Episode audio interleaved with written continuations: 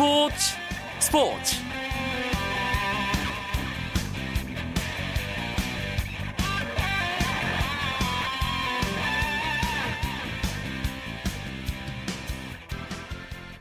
안녕하십니까. 화요일 밤 스포츠 스포츠 아나운서 이광용입니다. 프로야구 준 플레이오프 2차전이 이틀 연속 연기됐습니다. 창원 마산구장에서 벌어질 예정이었던 LG 트윈스와 NC 다이노스의 경기가 비 때문에 또다시 연기됐습니다 프로야구 가을잔치 첫머리인 준 플레이오프가 이틀 연속 우천 때문에 취소되는 흔치 않은 상황을 맞으면서 시리즈 전체의 흐름도 완전히 새 국면을 맞을 거란 예상이 나오고 있습니다. 이 소식은 잠시 후에 취재 기자를 통해 자세하게 알아보겠습니다. 스포츠계 화제의 인물을 만나보는 화요 초대석 오늘도 어김없이 준비되어 있는데요. 한국 프로야구 최초로 200안타 고지를 밟은 넥센 히어로즈의 서건창 선수 만나실 수 있습니다. 조금만 기다려 주시죠. 먼저 오늘 들어온 주요 스포츠 소식 정리하면서 화요일 밤 스포츠 스포츠 출발합니다.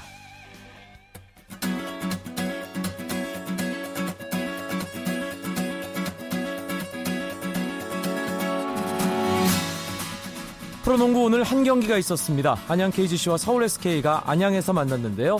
서울 SK가 홈팀 안양 KGC 인삼공사를 64대 61로 따돌렸습니다. 김민수가 18득점을 올리며 모처럼 체면을 세웠고 김선형 13득점에 6리바운드 6어시스트로 뒤를 받쳤습니다. 헤인즈는 12득점 12리바운드 더블 더블을 기록했네요. 3승 2패가 된 SK는 모비스 KT와 함께 공동 3위가 됐습니다. 프로배구는 두 경기가 있었는데요. 남자부에서 엄청난 반란이 있었습니다. OK저축은행이 안산 홈 개막전에서 거함 삼성화재를 만나 세트 스코어 3대 1의 승리를 거뒀습니다. 한편 여자부에서는 한국도로공사가 KGC 인삼공사를 풀세트 접전 끝에 3대 2로 이기고 시즌 첫 경기에서 승리했습니다. 인천 장애인 아시안 게임에 참가한 한국 볼링 대표팀이 선수단 16명 전원 메달 획득이라는 쾌거를 이루었습니다. 한국 볼링 대표팀은 단체전 3종목을 끝으로 이번 대회 일정을 마무리했는데요. 단체전 3종목에서도 모조리 금메달을 휩쓸었습니다.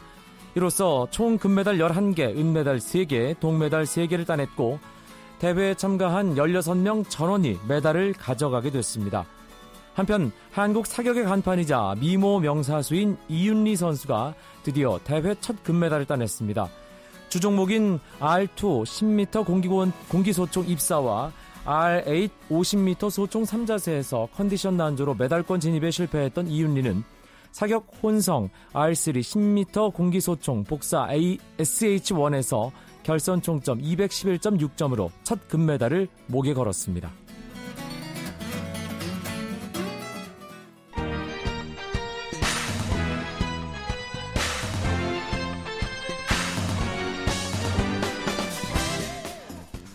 준 플레이오프 이야기를 포함한 프로야구 소식 먼저 알아보죠. 일간 스포츠의 유병민 기자 나와 있습니다. 안녕하세요. 네, 안녕하십니까. 준 플레이오프 2차전 비 때문에 또 미뤄졌네요.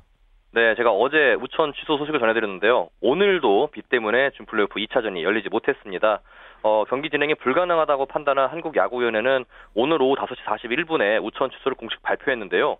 역대 포스트 시즌에서 이틀 연속 우천 연기가 된 거는 지난 1996년 10월 2일부터 3일까지 하나와 현대의 준플레이오프 2차전에 이어서 이번 두 번째입니다. 네, 공교롭게도 그때도 준플레이오프 2차전, 이번에도 준플레이오프 2차전이네요. 네. 하루면 사실 뭐 큰 영향이 없을 수도 있지만 이게 이틀 쉬게 된다는 건 이 원정 팀에게 상당히 큰 영향이 있을 것 같은데 현장에서는 어떤 목소리들 나오고 있는지 궁금하네요.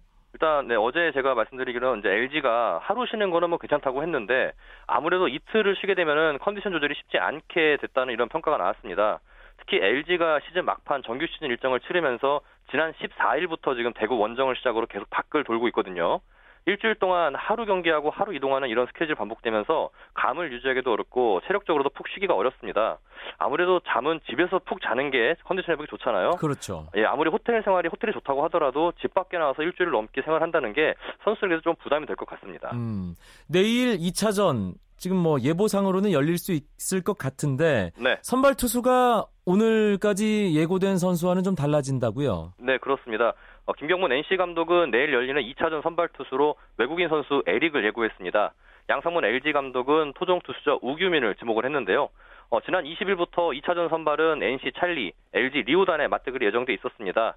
그러나 두 감독은 이번에 나란히 새로운 투수를 선발로 내세웠는데 아무래도 준비 과정에서 민감한 선발 투수가 어, 본인의 원래 등판 예정보다 이틀이나 늦게 나설 경우에 경기력에 좋지 않은 영향을 끼칠 수 있어서 이걸 감안한 것으로 풀이가 되고 있습니다. 일단 당장 선발 투수가 바뀐 것부터 시작해서 네. 전체적으로 2014 프로야구 준 플레이오프가 새로운 국면을 맞을 거다 이런 전망들이 많이 나오고 있던데요. 일단 가장 큰 게 이제 선발 로테이션의 변화라 볼 수 있습니다. NC는 당초 이재학, 찰리, 에릭 순으로 준플레이오프를 준비를 했는데 에릭과 찰리의 순서가 바뀌게 됐고요. 또 LG 같은 경우에는 리오단과 우규민의 순서가 바뀌었습니다. 아무래도 양상문 감독은 어제 말씀드린 것처럼 우규민보다는 리오단에게 초점을 맞추고 있는데요.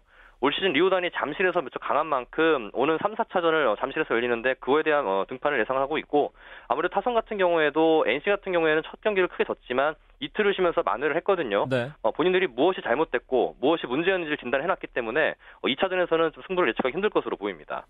준 플레이오프가 이틀 동안 비로 연기되는 이 와중에 프로야구 깜짝 뉴스가 또 오늘 아, 발표됐습니다. 네. 두 명의 새 감독이 탄생했죠. 네, 오늘 오후 두 팀이 새 사령탑 선임 소식을 전했는데요. 먼저 SK가 김용희 육설, 어, 육성 총괄 감독을 1군 사령탑으로 임명했습니다. 이어 2시간 뒤에 두산이 송일수 감독을 대신해서 김태형 SK 배터리 코치를 새 감독으로 임명했습니다. SK는 뭐 소문대로 김용희 전 김용희 감독을 선택을 했군요. 네, 어제 제가 방송에서 김용희 감독 선임과 관련된 소식을 전해드렸는데 구단이 오늘 공식 발표를 하면서 소문이 사실로 판명이 났습니다. 어, 김용희 신인 감독은 계약 조건 2년, 그 계약금 3억 원에 연봉 3억 원으로 총액 9억 원의 계약을 맺었는데요. SK 구단은 선수단의 변화와 혁신이 필요하고 구단이 앞으로 추구하는 시스템 야구와 뭐팀 아이덴티티를 선수단에 접목시키기 위해서는 김 감독이 최적이라는 판단을 했다고 이렇게 설명을 했습니다. 네.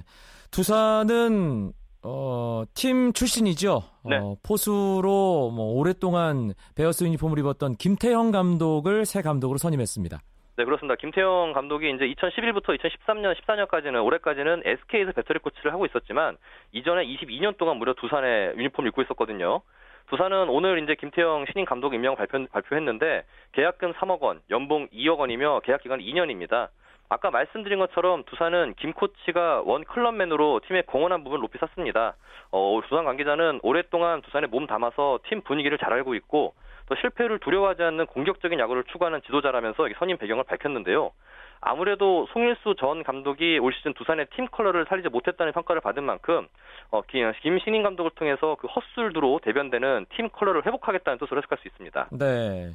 이 베어스 팬들이 이 OB 베어스 시절부터 올드 팬들 또 충성도 네. 높은 팬들이 많은데 김태형 신임 감독 선임을 반기는 분위기가 조금은 느껴지더라고요. 네, 그렇습니다. 알겠습니다. 오늘 프로야구 소식 여기까지 듣죠. 일간 스포츠의 유병민 기자 현장에서 좀 더 고생하시겠네요. 네, 내일까지 소식 전해드리겠습니다. 예, 감사합니다. 예, 고맙습니다.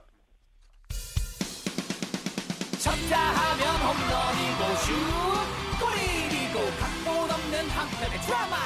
그것이 바로 그것이 바로 손에 잡힌 우승 트로피 목에 걸린 그 배달 너와 내가 하나 되는 그것이 바로 그것이 바로 그것이 바로 꿈꾸던 스포츠 KBS 1라디오 이광용의 스포츠 스포츠 스포츠계 화제 인물을 만나보는 화요투대석 시간입니다.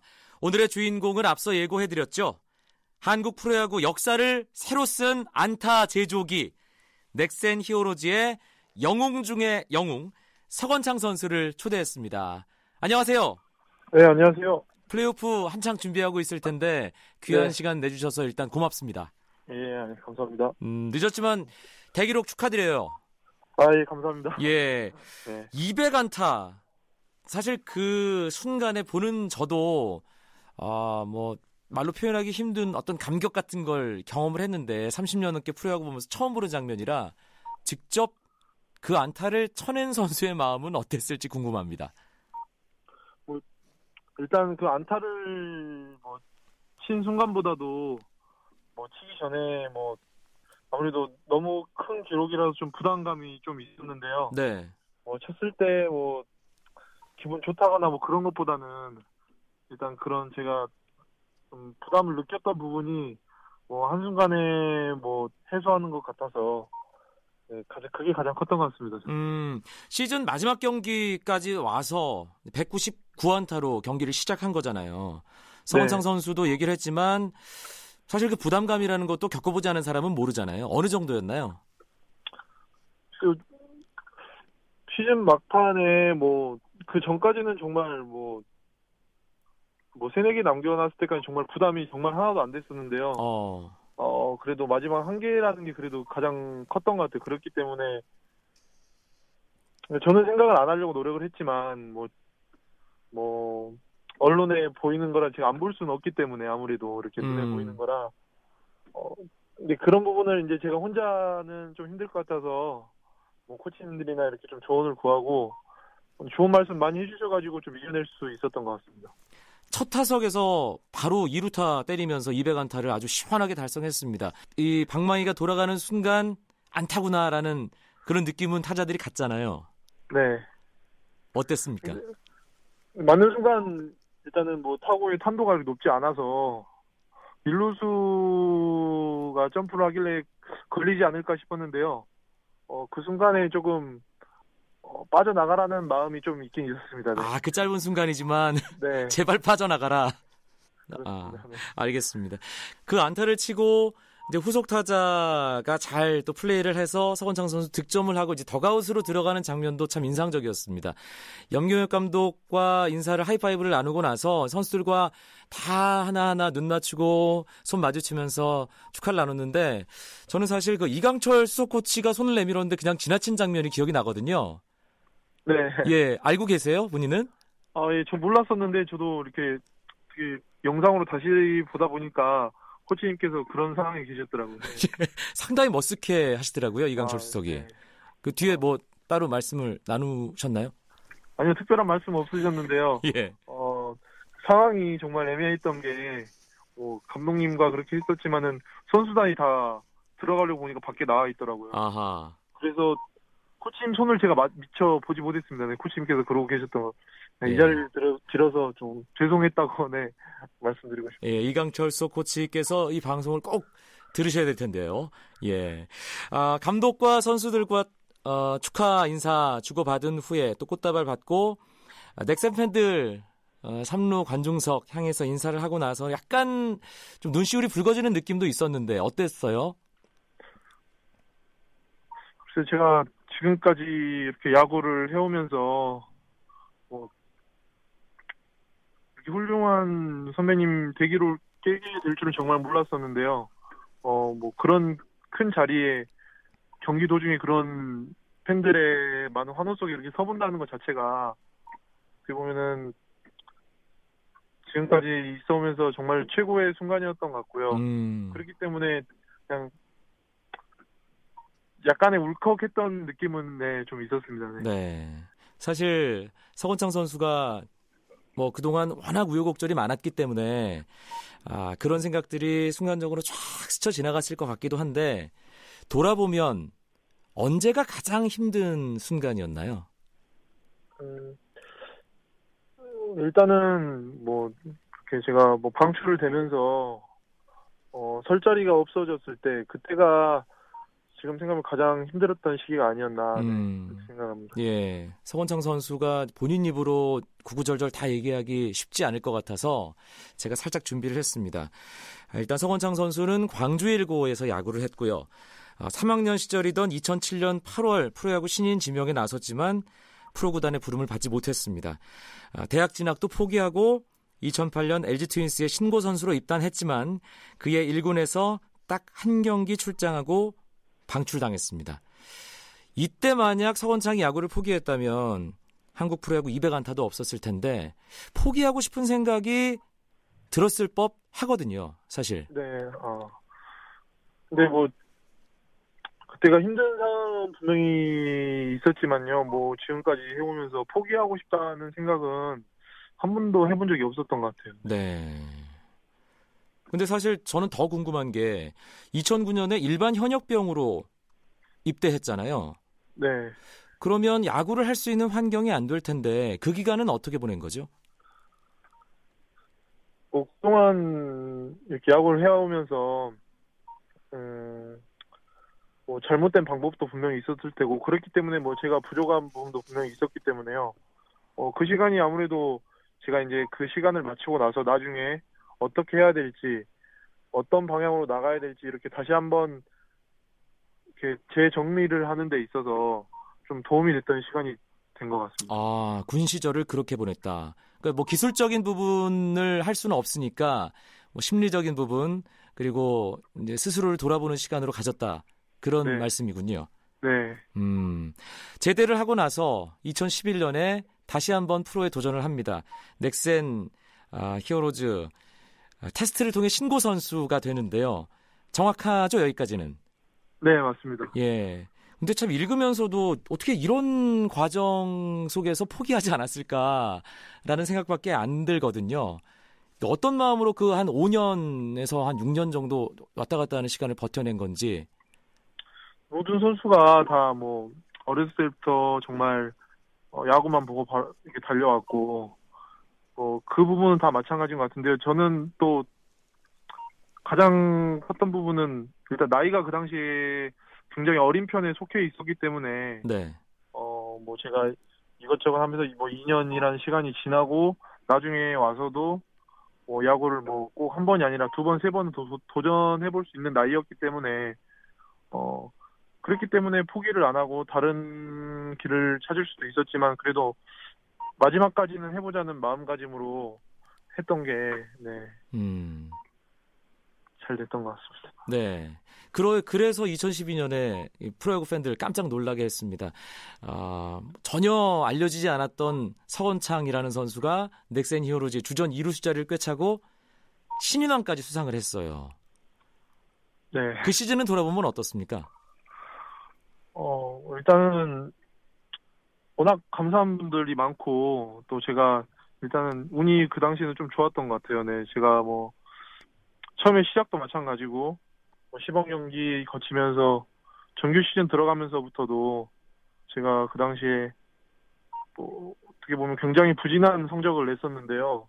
뭐 한 달여간의 시간이었던 것 같은데 그 당시에 저희 감독님이나 뭐 저희 코치님들께서 그래도 믿고 저를 끝까지 기용해 주셨기 때문에 그 적응하는 시간을 제가 네 거치고 나서 이제 조금 잘할 수 있었던 것 같은데 음. 그 부분을 굉장히 감사하게 생각하고 있습니다. 네. 예, 2012년 신인왕 수상으로 서건창 야구 인생이 활짝 꽃피울 줄 알았는데 지난해엔 또 주춤했어요.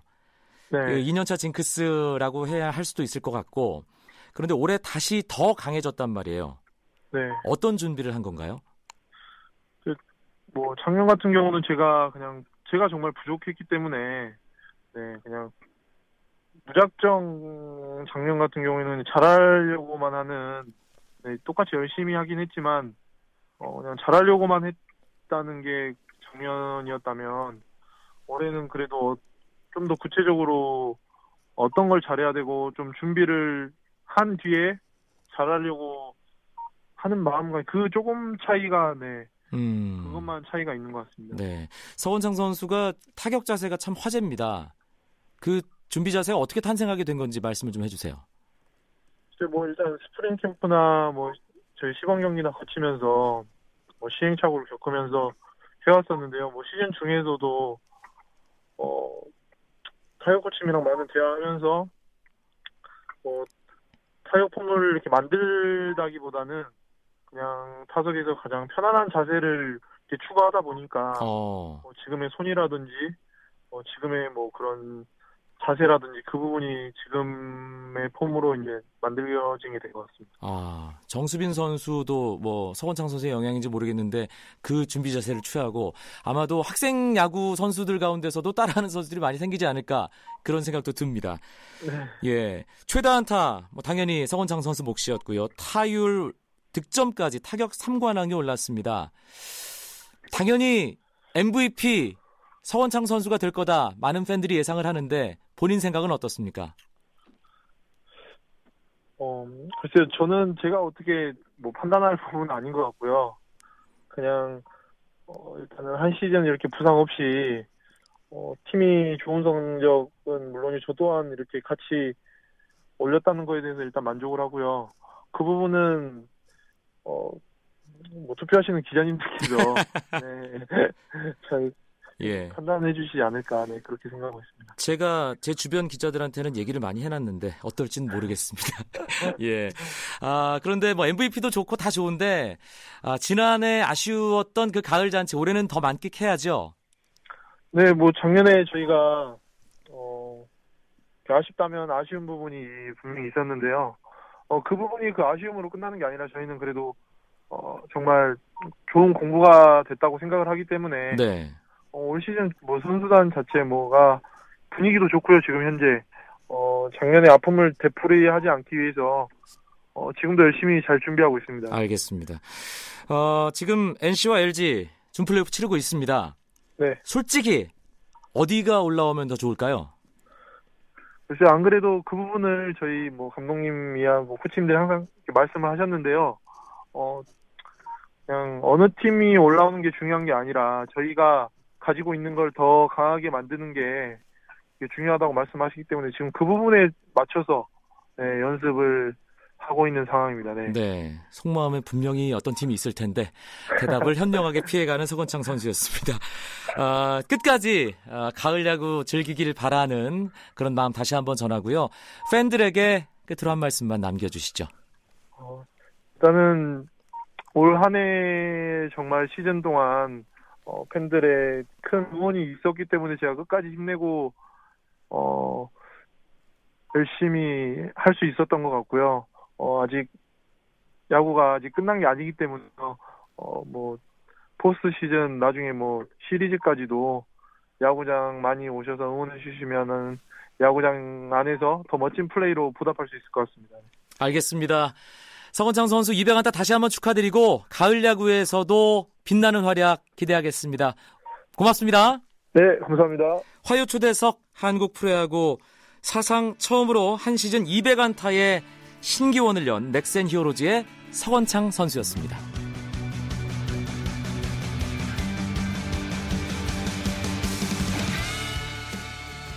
프로야구 준 플레이오프 2차전 기대하셨던 분들 이틀 동안 아, 쉬셨습니다. 내일은 정상적으로 경기가 열리겠죠? 창원 마산구장 LG 트윈스와 NC 다이노스의 두 번째 경기는 과연 어떻게 될지 궁금합니다. 그 소식 포함해서 내일 스포츠 스포츠 9시 35분에 한석준 아나운서와 함께 하실 수 있고요. 저는 목요일 밤에 다시 뵙겠습니다. 아나운서 이광용이었습니다. 고맙습니다. 스포츠 스포츠. I just need to let you know. And I just need to let you know.